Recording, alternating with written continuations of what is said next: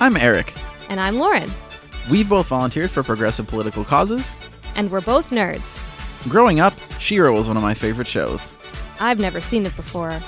Catching it on Netflix again recently, it struck me how modern the show still feels. Even though it's definitely a product of its time. She-Ra.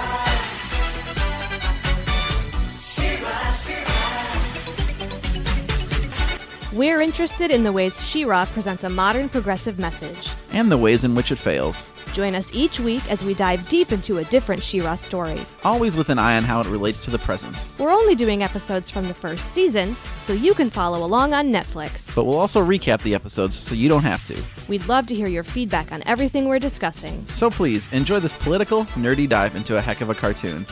This, this is She-Ra, Progressive, Progressive of Power. Power.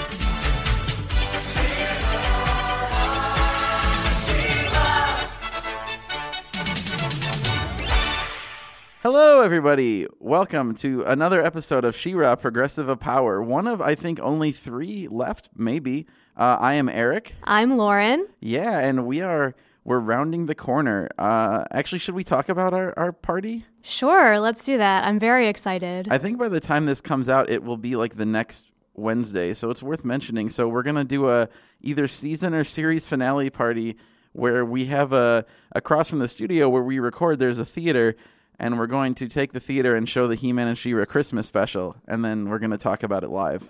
Yes. And there will be snacks. Mm-hmm. And I, uh, it's, it, I'm excited and I'm nervous because we are honest when we say it might be the season finale. It might be just the series finale. We haven't really decided. Yeah. We're going to take the time off to do some marketing and some uh, soul searching and like honest assessments of where our lives are at because we both have a lot going on. How much room is there for He-Man in this room? Right.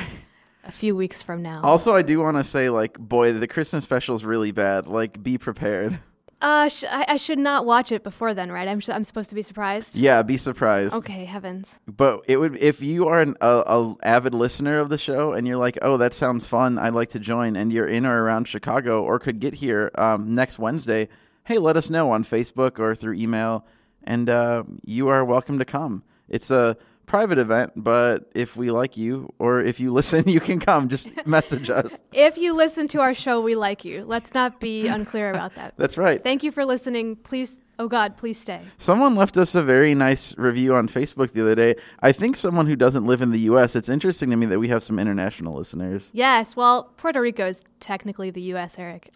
I don't think it w- was. Is that your friend who yeah, left? Yeah, that's Emilio. Oh, okay. Well, that's true. Puerto Rico is the U S, which is uh, important. I didn't realize that was your friend. I thought it was somebody else. Yeah. Okay, great. Well, we have at least one quasi-international listener.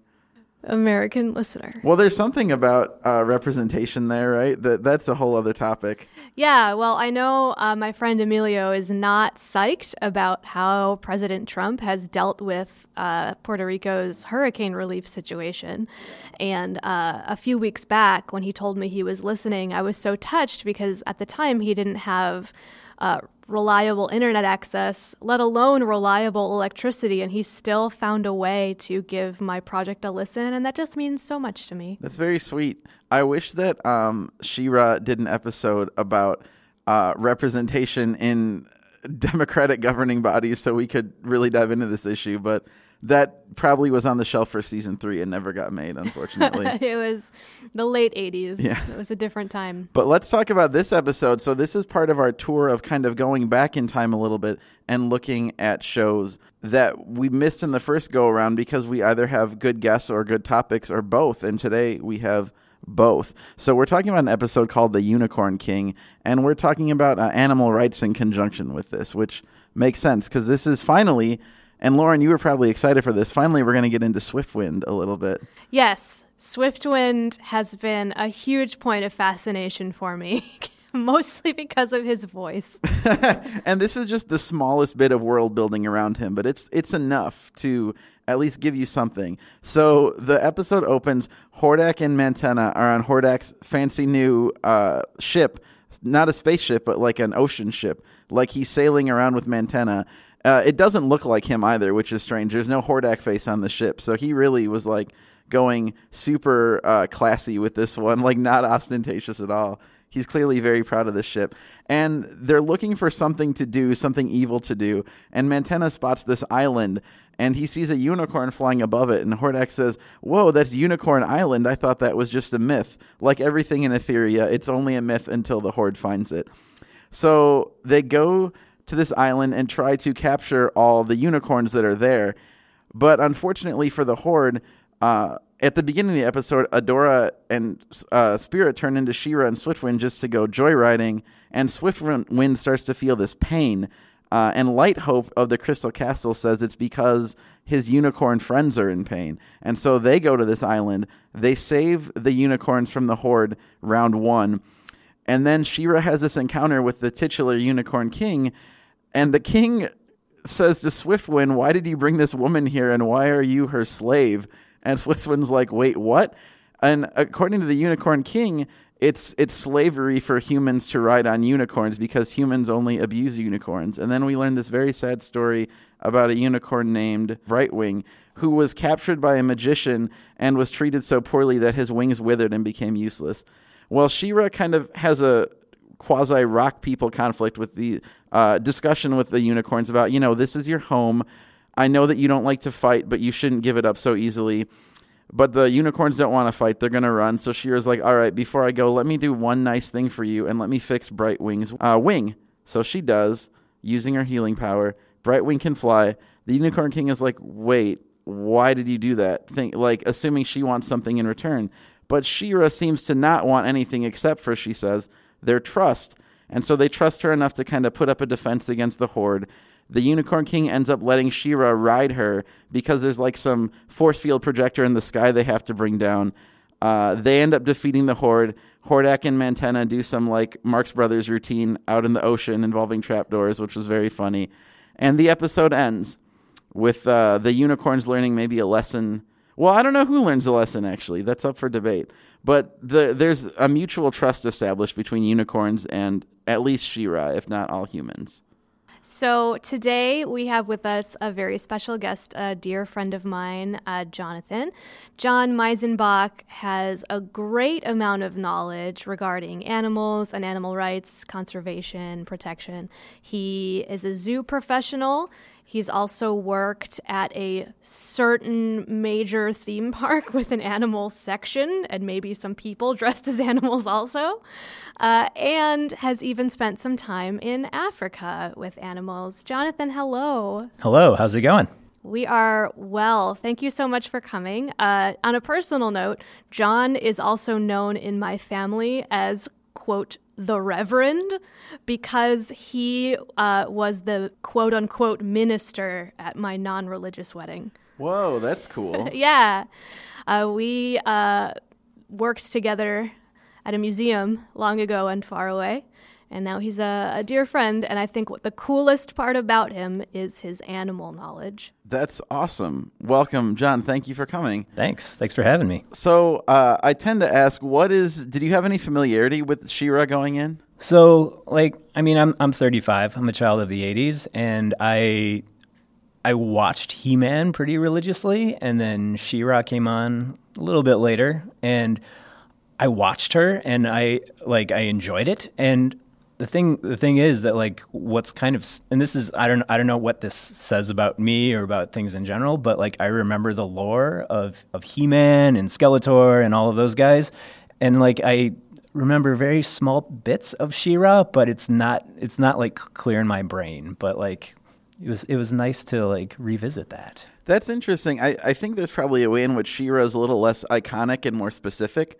uh, which I think works to the show's dramatic advantage, but maybe not to the memory advantage of children everywhere who just want to see He-Man and Skeletor. No, it's true. Um, at our holiday party, one of the activities we have planned is to turn on some just YouTube classics, some comedy videos, and almost all of them are about He-Man and not She-Ra. That's just what our culture has latched onto. And in both He-Man reboots, there's been no She-Ra. The Horde was teased in one of them, but um, never came to fruition. So that's sad. But y- we should probably talk about unicorns and animals. So like I said, finally, Swiftwind's heritage as a unicorn is explored, kind of, because there's like this psychic connection. So how did you feel about like finally digging into the unicorn side of Swiftwind? So confused is a good word, uh, because these other unicorns don't seem to transform from anything into anything. And so I was a little unclear on Swiftwind's role in terms of maybe what his genetics are, uh, what his origin was. We didn't get into that at all. Uh, also, though, I loved what you said during your summary about how things are a myth until the Horde discovers them, because I got the distinct impression that She-Ra and Swiftwind and maybe some other people definitely knew about this island, namely because they see the king and they know it's the king. They they just they just know this is a monarchy and that's the guy, like that's right away. True. Swiftwind bows down, and so does She-Ra, in fact, yeah. My liege. She's like, Your Highness, and it's not a surprise. It's it's like she knew it all along. So I was going to save this for later in the episode, but I'll tell you now. Um, so the series finale, which is not on Netflix, is called Swifty's Baby, and they go back to Unicorn Island, and they dive even a little more into the horse-unicorn distinction. So to be a unicorn, you have to be born on Unicorn Island. Uh, and the premise of that episode is Swiftwind has a girlfriend that we've never seen. She's pregnant. She's going to give birth. And Hordak's like, ooh, I want that baby unicorn. So he steals Swiftwind's lady, and she ends up giving birth in Beast on Beast Island. And so the baby is born a horse, not a unicorn. And Swiftwind's like, well, we'll love the baby either way. But then She-Ra uses the power of Grayskull to turn the horse into a unicorn. And that's how the series ends. Uh, Man, d- spoiler alert. Yeah, sorry. So, so are, are horses viewed as, like, lesser beings then? Yeah, to say we'll love the baby anyway makes it sound like our, our sucky, deficient baby. Yeah, actually that is, wow, that's that's kind of a bummer. But also this is, like, the final episode, like, the only time the show ever really changes the status quo. It's like, well, now it's over. So I don't know how much of that we want to consider, but I think it is interesting that... Uh, in theory, like, if this place makes horses, I don't know, more special, isn't unicorn, I'm not super hip to the lingo of today, but isn't that something, like, kids say about dating? Like, oh, I'm a unicorn. Like, you'll never find another one like me. I, yeah, I think so. I yeah. think that's, I think that's, that's kind of what's, what's popular to say. But, like, I, yeah, I don't, I don't know where that originates from.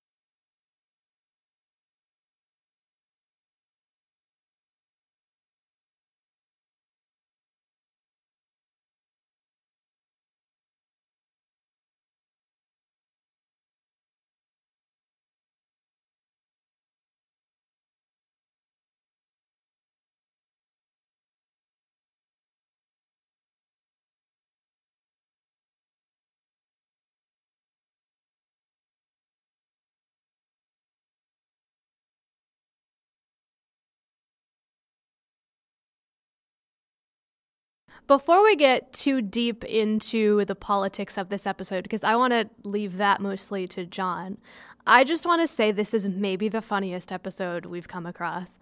Uh, the whole opening sequence where Man- Mantenna is called Floppy Eyes and the boat is called Sea Fright, and Hordak goes... I didn't just want to go fun sailing with you. It was just adorable. Those two are darling. I was so delighted. I, yeah, I totally agree. I think the, so there's this succession of trapdoor gags in the episode. And we that's been in the whole series. We've talked about poor Mantenna and the trapdoor. But it starts where there's a trapdoor insta- installed on Hordak's submarine. And he says, oh, it has all the comforts of home. And then in the final scene of the episode, Uh, Hordak and Mantenna are stranded on a raft in the ocean, and She-Ra flies overhead on Swiftwind and says, goodbye. and and Hordak's so pissed at Mantenna, he has a trapdoor in the raft. But of course, a trapdoor in a raft would then cause the raft to sink, and it does. And I'm really glad that the show caught that detail and had fun with it. Yes, this it, it was hard, in fact, to take this episode seriously for me because it was funny almost the entire time. I'm gonna blow your mind a little bit though, the because this I watched it twice, and the second time I watched it, I started to think, boy, is there a way in which Mantenna's relationship to Hordak is this kind of abuse that the unicorns fear from humans? Oh, for sure.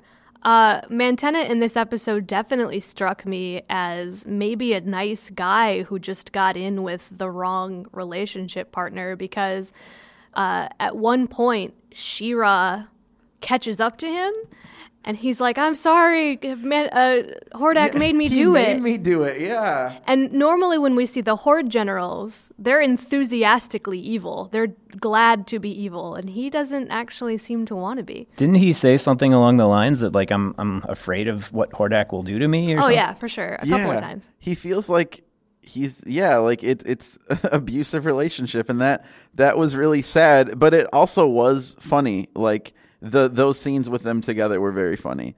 Uh, to your point, though, it it does almost give real credibility to the fear that the unicorns have. I feel like She-Ra was trying so hard to say it's okay to trust, but She-Ra seems to be the exception, really, because if the people the unicorns met before were hurtful, and Hordak wanted to enslave the entire island. There's not that many people on Team Unicorn really out there who are going to find this island. And, like, I know that not only are they fictional characters, but a fictional animal. Like, there's no real such thing as a unicorn. But it was hard, I thought, to watch the scenes of the Horde brutalizing them, like capturing them with their robots, or just like Brightwing and his withered wings. That was so sad. Like, yeah, they were an- they're animated very realistically. Yeah, I guess that takes us to kind of the the meat of the discussion, right? So, I wrote kind of a bunch of questions about sort of the crux of this episode, which is why don't the unicorns trust people? What do the unicorns think of the relationship between unicorns and people, or just animals and people? And is it valid? Is it is it grounded in, in reality? Do they have a point? Uh, and so I guess I want to start the discussion about the slavery comment. In this universe, is it okay to, you know, essentially ride and keep as pets or keep as like a worker creature these clearly very intelligent animals? There at least has to be consent, right? Like, Swiftwind consents to be ridden, and in the end, so does the king. Yeah, Swiftwind and She-Ra call each other friend, and I think that's very important. How does that happen in our current society, though? In real life, we have dogs, we have pets. They can't speak to us and say, I consent to what you're doing to me. I, I buy into this relationship. I'm sad. Every time I bring Nessa to the vet, Nessa's my dog, because she hates the vet. She's terrified of it. And I can't just tell her, uh, this is, we're helping you. We're here to help you and make you better. This is a scary experience, but we're here with you. Nothing bad's going to happen to you. You can't reason with an animal on our world the way someone could just look at Swiftwind and say, this is what we're up to.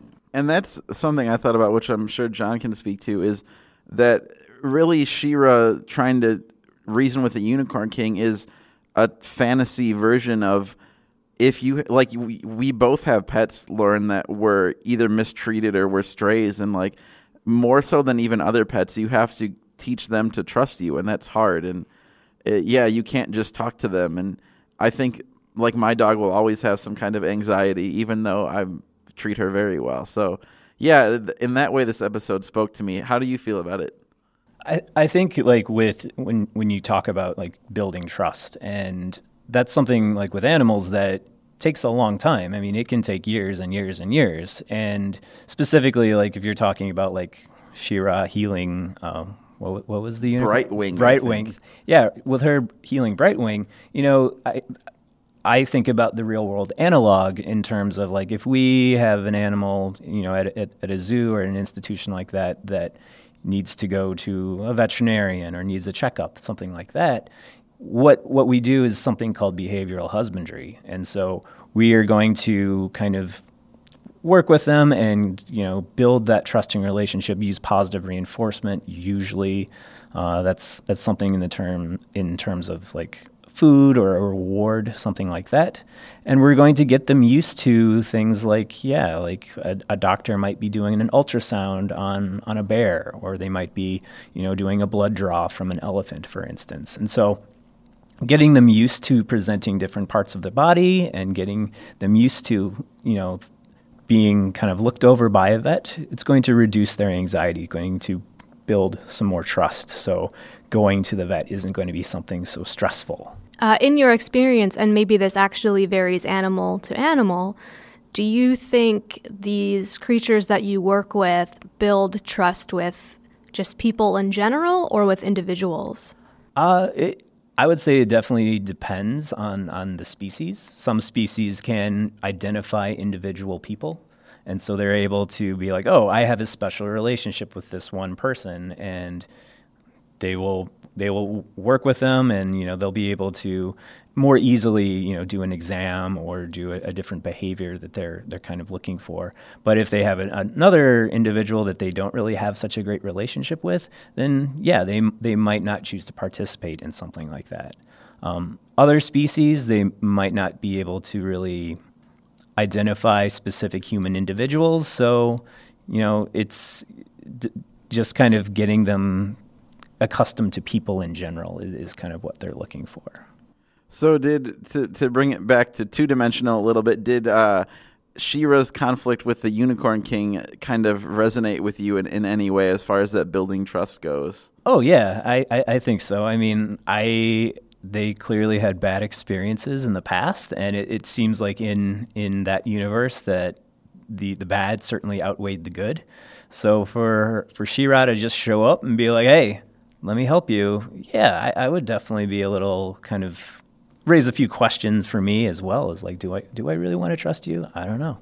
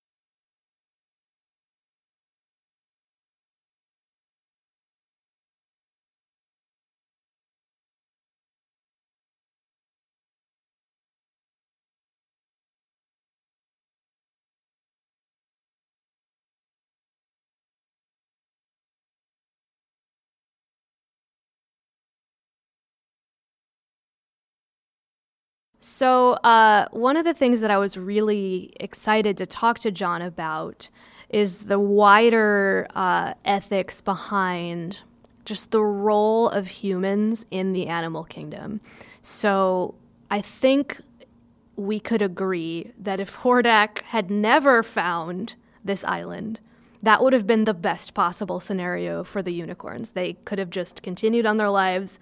They would have been undisturbed. And there wouldn't have been an episode, there wouldn't have been a story, but in terms of just keeping their environment and their livelihood constant, if this never happened, that would be aces for the unicorns, right?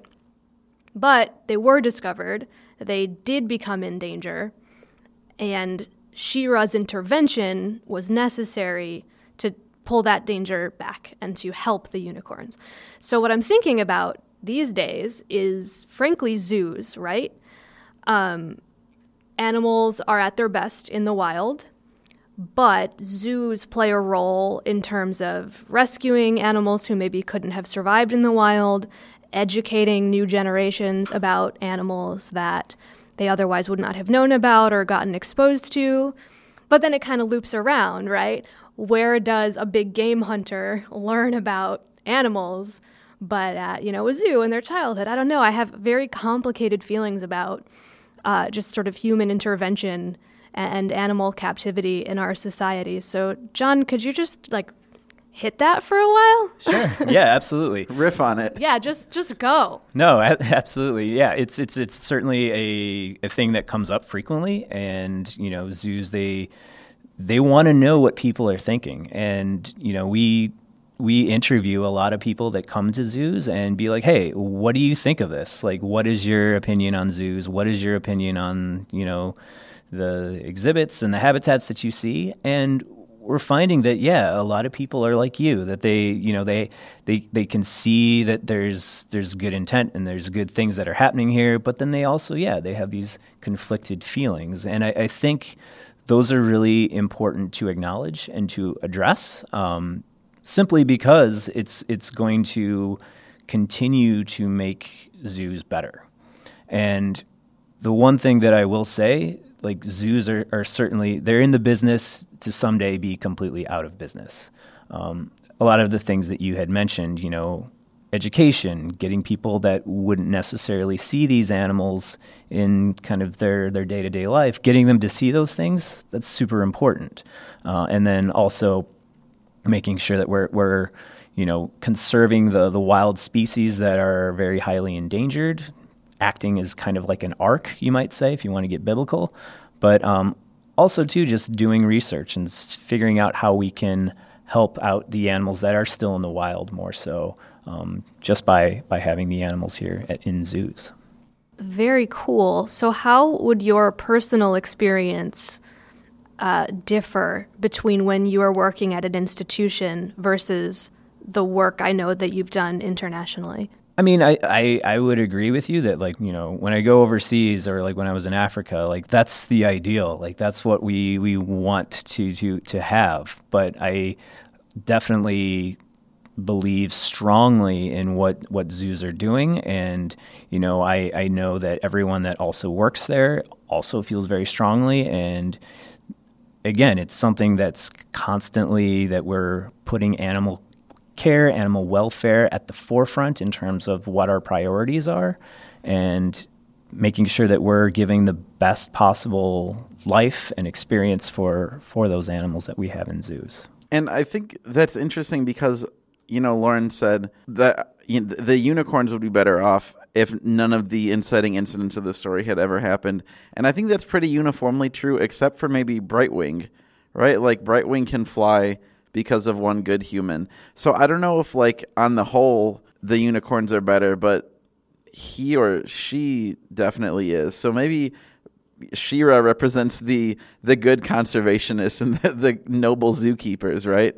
Yeah, absolutely. I, I I feel like you can you can certainly make that argument. I feel, you know, that's that's the hope. That's the intent of zoos, is to to leave the world a, a little bit better place for for. for humans, for animals, for e- ecosystems. And, you know, I think just with the field work that a lot of institutions are doing that, yeah, they, they, they're having a lot of success with that.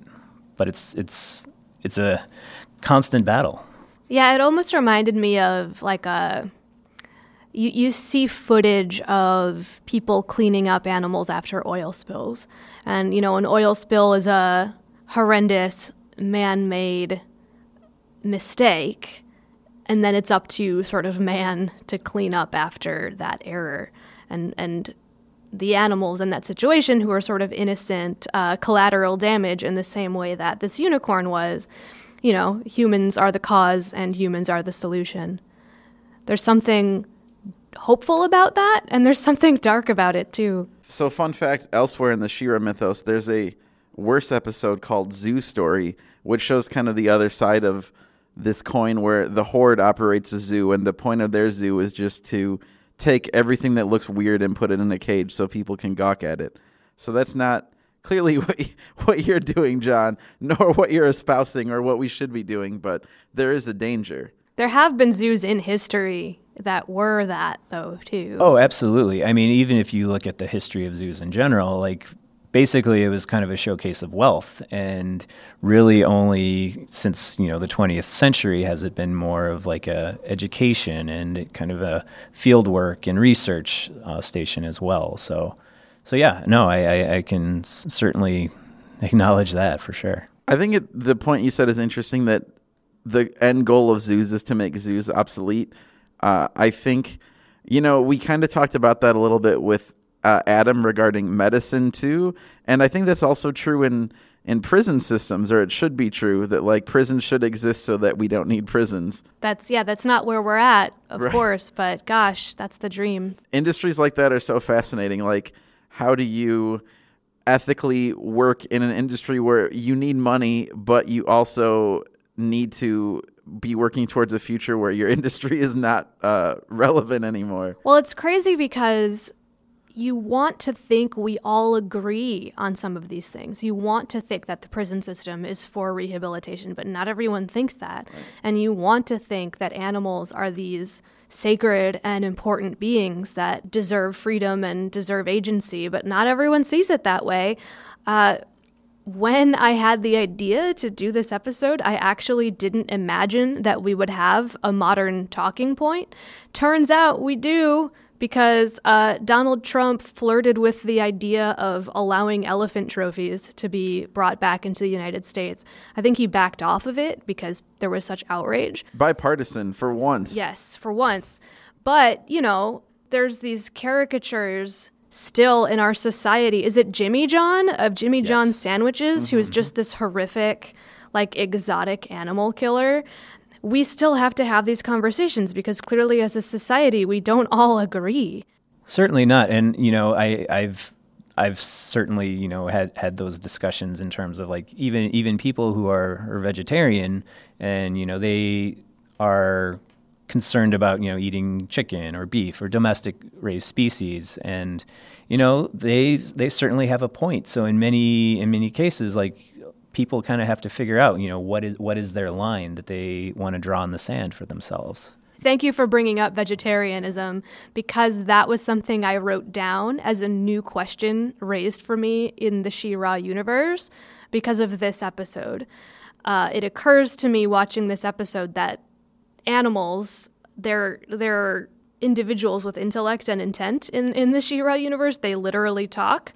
So is Bo and uh, is Bo eating some chicken uh, at the base, or do we not do that? Well, at least these animals do. But if, if you'll think back to the pilot, which is an episode that probably when I was twelve years old I watched a hundred times, when Prince Adam brings Cringer to the bar. And Cringer orders a fish, and then the bartender goes, "Oh, you're an animal. He speaks." And Adam goes, "Well, doesn't everybody?" Uh, I think we're meant to believe that most, like, it's still rare for animals to possess sentience on Etheria. Um, not that that necessarily excuses eating them. I also would guess that the rebels are kind of like the farm-to-table food aesthetic because they don't really have processing plants. Um, so that's maybe more sustainable. But I'll tell you, you bring up vegetarianism. I went camping at Yellowstone this summer. And uh, there were a couple times driving along in my friend's car where we would just be like right alongside a, a buffalo on the road. Like, he was just chilling, walking along the path, not bothering anybody.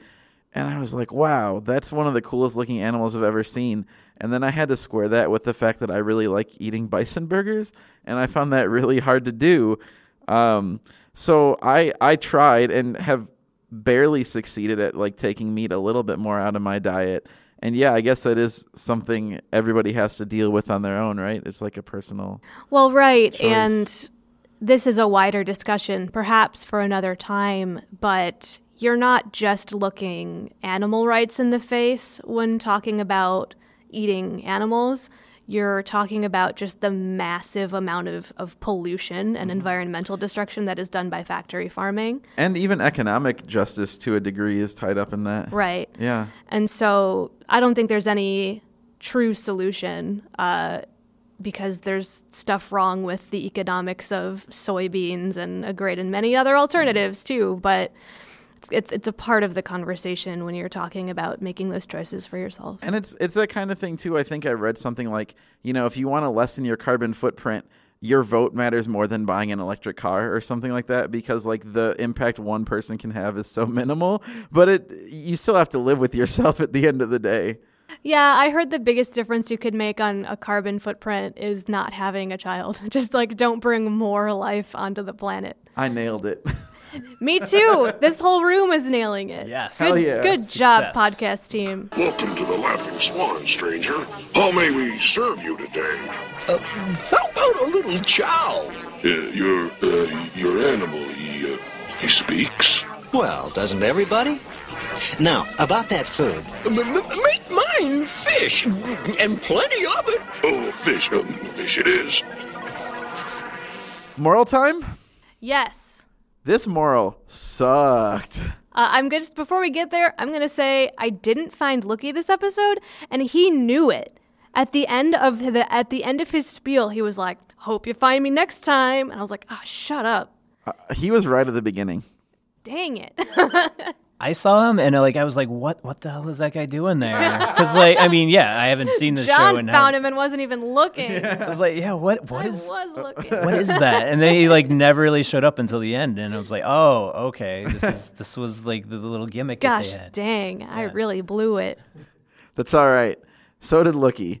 He says, today's story was about cooperation. That means helping each other get something done, like when you help do things around the house. Many jobs can be made easier when we work together, when we cooperate with one another. Bye now. Hope you find me next time, Lauren. Burn. I need some ice for that burn. I don't think this story was at all about cooperation. No, super no. wasn't. I mean, even in the most literal sense you could interpret that, like, once She-Ra was riding a unicorn, they were working together, but that's not really what cooperation is. Mm-mm. No, it was completely about trust. And what bums me out is that sometimes the episode will take kind of a parallel moral when the main moral is so clearly stated. But I think the trust plot line is already kind of understated in this episode. I think he could have brought it home. Yeah, it's a kind of an adult concept, really. Um... That was one of the things I was thinking while watching this one. I always try to go back into child Lauren mind and think, you know, what would I be getting out of this if I were a kid? And this is maybe the visually the most girly episode we've seen. I mean, it's literally like beautiful unicorns with pink wings. And I would have just been enthralled with that. I would be like, beautiful. Wow. And I don't think I would have gotten the trust message out of it at all. I really could have used Looky's help on this one, and he biffs it. Yeah. Especially with, I think that Hordak Mantenna even more underlying like how people can mistreat even other people. Yeah, we have such great parallel examples of how to treat and value your friends and how not to. Uh, I think you you always ask what I would make the moral. Um, and for me, the moral would be trust people if they... Hmm, no, it's like trust people unless they give you a reason not to. You know, as an adult, I really try to navigate my life not being quickly judgmental of people and not being immediately cynical toward people because it's so easy to do. And just the reminder that anytime you meet someone, giving them the benefit of the doubt and giving them trust and reaching out to them as a friend as long as they've been kind. I mean, if people don't give you a reason to mistrust them, then then don't. Just be good to people. There's so much there. And I want to extend that to, to animals, too. Like, I, I think the Hordak Mantenna parallel is important also because, you know, it's not like bringing Mantenna down to the level of an animal. It's bringing animals up to the level of people. Like, we should treat animals with respect and, and work for their trust and hope that they give it in return, I think, just like we would a, an actual friend. Like, my dog is my best friend. That's how I feel. I think, yeah, I think I would agree that, like, trust would be a, a great thing to lean on and... Hell, go ahead and do some trust falls. But no, I feel like, I feel like, you know, I think that's that's something that, you know, She-Ra clearly wanted to to help, and she needed them to trust her before they could they could, you know, defeat Hordak and, and his, his goons. But yeah, I, I think I would agree that trust is trust is certainly important. Yeah. But that's a that's a heavy thing for a kid. Right. We've we've done a lot of, of moral. I, I could even go one more, though. Swiftwind literally has a voice, and the animals in our life don't. And we touched on that very early in this episode. And I think that literal reminder of your dog or your fish or whatever you have can't advocate for itself. So what you said, Eric, about your your animal's your best friend, treat it with uh, respect and trust and friendship, it's really because it, it literally can't speak for itself. Uh, I know that I wasn't as gentle or as cool with animals when I was a kid. That would be a nice reminder too.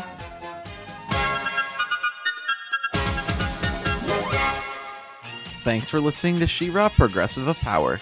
If you like our show, you can rate and review us on Apple Podcasts. We'd super appreciate it. You can also send in any feedback you have to our email address, progressiveofpower at gmail dot com, or as a comment on our podcast page at progressiveofpower dot wordpress dot com. It should be pretty obvious from this episode that Lauren and I both love dogs. One of my favorite local nonprofits is the dog-based Sit Stay Read, which engages children with literacy by bringing dogs into the classroom. Amazing, right? Basically, volunteers help kids read to dogs. Uh, the kids get reading, the dogs feel loved, and they both make a friend. It's wonderful all around. Visit sit stay read dot org for more info on their work and how you can help.